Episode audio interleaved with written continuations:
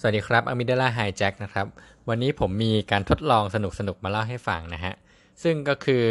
Marshmallow Test นั่นเองนะครับ มีเพื่อนๆ ท่านผู้ฟังคนไหนเคยได้ยินการทดลองนี้มาก่อนไหมฮะ การทดลอง Marshmallow Test เนี่ยค่อนข้างโด่งดังมากทีเดียวนะครับ ตั้งแต่ประมาณปี 1970 ซึ่งก็ตกประมาณสัก 50 ปีมาแล้วนะครับ ซึ่งปัจจุบันนี้ก็ยัง ถูกหยิบยกมาพูดถึงกันอยู่เรื่อยๆนะครับ คิดว่าท่านผู้ฟังน่าจะเคยได้ยินผ่านหูผ่านตามาบ้างนะฮะทีนี้การทดลองนี้มันเป็นยังไงนะครับ แล้วก็มันช่วยให้เราเอาไปใช้ในชีวิตประจำวันได้ยังไง เดี๋ยวผมจะค่อยๆ เล่าให้ฟังนะครับสำหรับงานวิจัยนี้เนี่ยนะครับ ก็ใช้เด็กอายุระหว่าง 3 ขวบครึ่งถึง 5 ขวบครึ่งนะฮะจำนวนทั้งสิ้น 50 คน วิธีวิจัยก็ไม่ได้มีอะไรซับซ้อนนะฮะคือเขาจะให้เด็กแต่ละคนเนี่ยมานั่งกลางห้อง โดยที่แยกกันนะครับ บนโต๊ะนะฮะที่อยู่หน้าเด็กเนี่ยก็จะมีมัชเมลโล่หนึ่งชิ้นวางอยู่นะครับ นักวิจัยก็จะบอกเด็กว่าเนี่ยหนูหนูถ้าสมมุติว่าหนูหนูยังไม่กินตอนนี้เนี่ยนะหนูหนูก็จะได้มัชเมลโล่เพิ่มเป็นอีก 2 ชิ้น ในเวลาทั้งสิ้น 15 นาที ถัดจากนี้ไปนะฮะแต่ถ้าสมมติว่าหนูหนูอยากจะกินเลยเนี่ยก็ไม่มีใครขัดนะฮะหนูหนูสามารถหยิบกินได้เลย แต่ว่าหลังจากนั้นหนูจะไม่ได้กินมัชเมลโล่เป็น 2 ชิ้นแล้วนะครับ นึกออกไหมฮะ คือ คือมันง่ายมากครับ คือง่าย ๆ ว่าบอกเด็กว่า โอเค ถ้าหนูหนูจะกิน หนูก็หยิบกินเลย แต่ถ้าหนูอดใจรออีกหน่อยนะฮะ อีกประมาณ 15-20 นาทีเนี่ย รอจนกว่านักวิจัยจะเดินเข้ามาเนี่ย หนูจะได้มัชเมลโล่เพิ่มเป็น 2 ชิ้น หรือว่าอาจจะได้เลือกขนมอย่างอื่นที่หนูชอบแทนนะฮะ ทีนี้เป็นยังไงครับ ก็ผลปรากฏว่าเด็ก 2 ใน 3 นะครับรอไม่ไหวนะฮะ เด็ก 2 ใน 3 เนี่ย ถึงกับหยิบกินไปเลยนะครับ คือบางคนเนี่ย นักวิจัยยังไม่ทันเดินออกจากห้องเลยกินไปแล้วนะฮะ แต่ว่าเด็กบางคนก็พยายามรอนะครับ แต่ว่าไม่ถึง 15 นาทีหรือ 20 นาทีเนี่ยก็อดใจไม่ไหวหยิบกินไปก่อนนะครับ จะมีเด็กทั้งสิ้น 1 ใน 3 หรือประมาณ 30%เนี่ยสามารถรอได้นะครับ แล้วก็รอจนกว่านักวิจัยจะเดินเข้ามานะฮะประมาณ 15 หรือ 20 นาทีถัดจากนั้นเนี่ยถึงจะยอมกินมัชเมลโล่ที่ได้เพิ่มเป็น 2 ชิ้นนะครับ ซึ่งเด็กแต่ละคนนะฮะก็จะมีวิธีเบี่ยงเบนความสนใจของตัวเองนะฮะหลาย ๆ แบบนะครับ อย่างเช่น ผิวปากนะครับ หรือว่าบางคนก็หลับตาจะได้ไม่เห็นมัชเมลโล่นะครับหรือว่าบางคนก็จะนั่งเขย่าขานะครับ หรือว่าบางคนก็แกล้งทำเป็นหลับนะครับเป็นต้นนะฮะหลังจากนั้นนะฮะผ่านไปอีกสักประมาณเกือบ 20 ปีนะครับนักวิจัยเขาก็ติดตามเด็กกลุ่มนี้มาเรื่อย ๆ นะครับ ซึ่งก็เป็นการทดลองที่ค่อนข้างนานทีเดียวนะฮะ การทดลองที่ 2 ที่ต่อเนื่องมาจาก Marshmallow ก็คือในปี 1988 นะฮะ ซึ่งประมาณสัก 18 ปีนะครับเขาก็ไปตามนักเรียนกลุ่มเดิมเนี่ยนะฮะที่เป็น subject ทั้งหมด 50 คนเนี่ยนะครับ ทั้งหมดเนี่ยผลปรากฏว่า 1 ใน3นะครับของเด็กที่รอได้นะฮะหรือว่าในเด็กที่ได้มัชเมลโล่ทั้งหมด 2 ชิ้นเนี่ย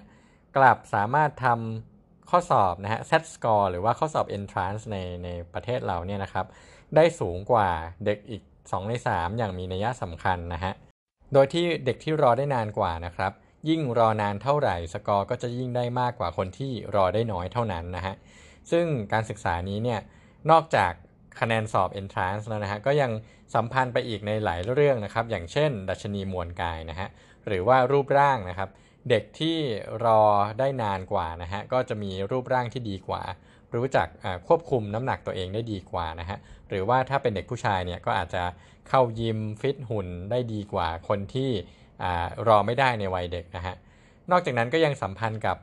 พฤติกรรมแย่ๆนะครับหรือว่าสิ่งที่ผิดกฎหมายนะฮะน้อยกว่าด้วยนะครับในกลุ่มเด็กที่รอได้นานกว่านะครับ หลังจากนั้นนะฮะ ในปี 2011 นะฮะ หรือว่าถัดออกมาอีก 20 ประมาณประมาณ 20 ปีนะครับ ซึ่งเขาก็เอาเด็กในกลุ่มเดิมๆเนี่ยแหละนะครับ ก็ติดตามไปเอาไปเอ็กซเรย์คอมพิวเตอร์นะฮะ สังเกตดูการเรืองแสงนะฮะของสมองส่วนต่างๆนะครับเขาก็มีผลการศึกษาที่น่าสนใจอีกอย่างหนึ่งก็คือว่าสมองส่วนที่เป็นส่วนที่ควบคุมตัวเองนะฮะควบคุมอารมณ์ ควบคุมการกระทำต่างๆเนี่ยนะครับ เรียกอีกอย่างก็คือสมองส่วนหน้าเนี่ยนะครับ ของกลุ่มที่รอได้นานกว่าในสมัยเด็กเนี่ยเรืองแสงมากกว่านะฮะหมายถึงว่ามีความ activeมากกว่าสมองส่วนที่ใช้อารมณ์นะครับ ซึ่งไม่น่าเชื่อนะฮะว่าสิ่งที่เขาตัดสินใจตั้งแต่เด็กๆเนี่ยหรือว่านิสัยเขาตั้งแต่เด็กๆเนี่ยจะส่งผลมาจนถึงขนาดเขาโตเป็นผู้ใหญ่ 3-40 ปีเลยนะฮะสิ่งเหล่านี้เนี่ยนะครับก็ค่อนข้างที่จะเป็นงานวิจัยที่ Impact นะฮะ แล้วก็นักจิตวิทยาหลายๆ คนเนี่ยก็เอาผลการวิจัยชิ้นนี้เนี่ยครับไปสรุปว่าจริง ๆ แล้ว Key of Success ของชีวิตเนี่ยนะครับอาจจะนะฮะมีหลักการสำคัญในเรื่องของการอดทนรอ แล้วก็การควบคุมตัวเองนะฮะในวัยเด็กนะครับ คืองานวิจัยนี้เนี่ยนะครับโด่งดังจนกระทั่งโรงเรียนประถม หรือโรงเรียนมัธยมในอเมริกาหลาย ๆ โรงเรียนนะฮะสร้างหลักสูตรเพื่อสอนเด็กนะฮะให้มีการควบคุมตัวเองที่ดีนะฮะให้มีการรู้จักอดทนรอต่ออนาคตนะครับคือคิดถึงประโยชน์ระยะยาวมากกว่าที่จะคิดถึงประโยชน์ระยะสั้นนะฮะในหลาย ๆ โรงเรียนเนี่ยแทบจะใช้หลักสูตรนี้ในเป็นเป็นหนึ่งในบทเรียนสำคัญเลยทั้งสิ้นนะครับ ทีนี้หลังจากนั้นนะฮะก็มีคำถามตามมามากมายนะครับสำหรับนักวิจัยท่านอื่นๆนะฮะที่ก็สงสัยว่าเอ๊ะการอดเปรี้ยวไว้กินหวานเนี่ย มันสำคัญขนาดนั้นเลยเหรอ มันทำให้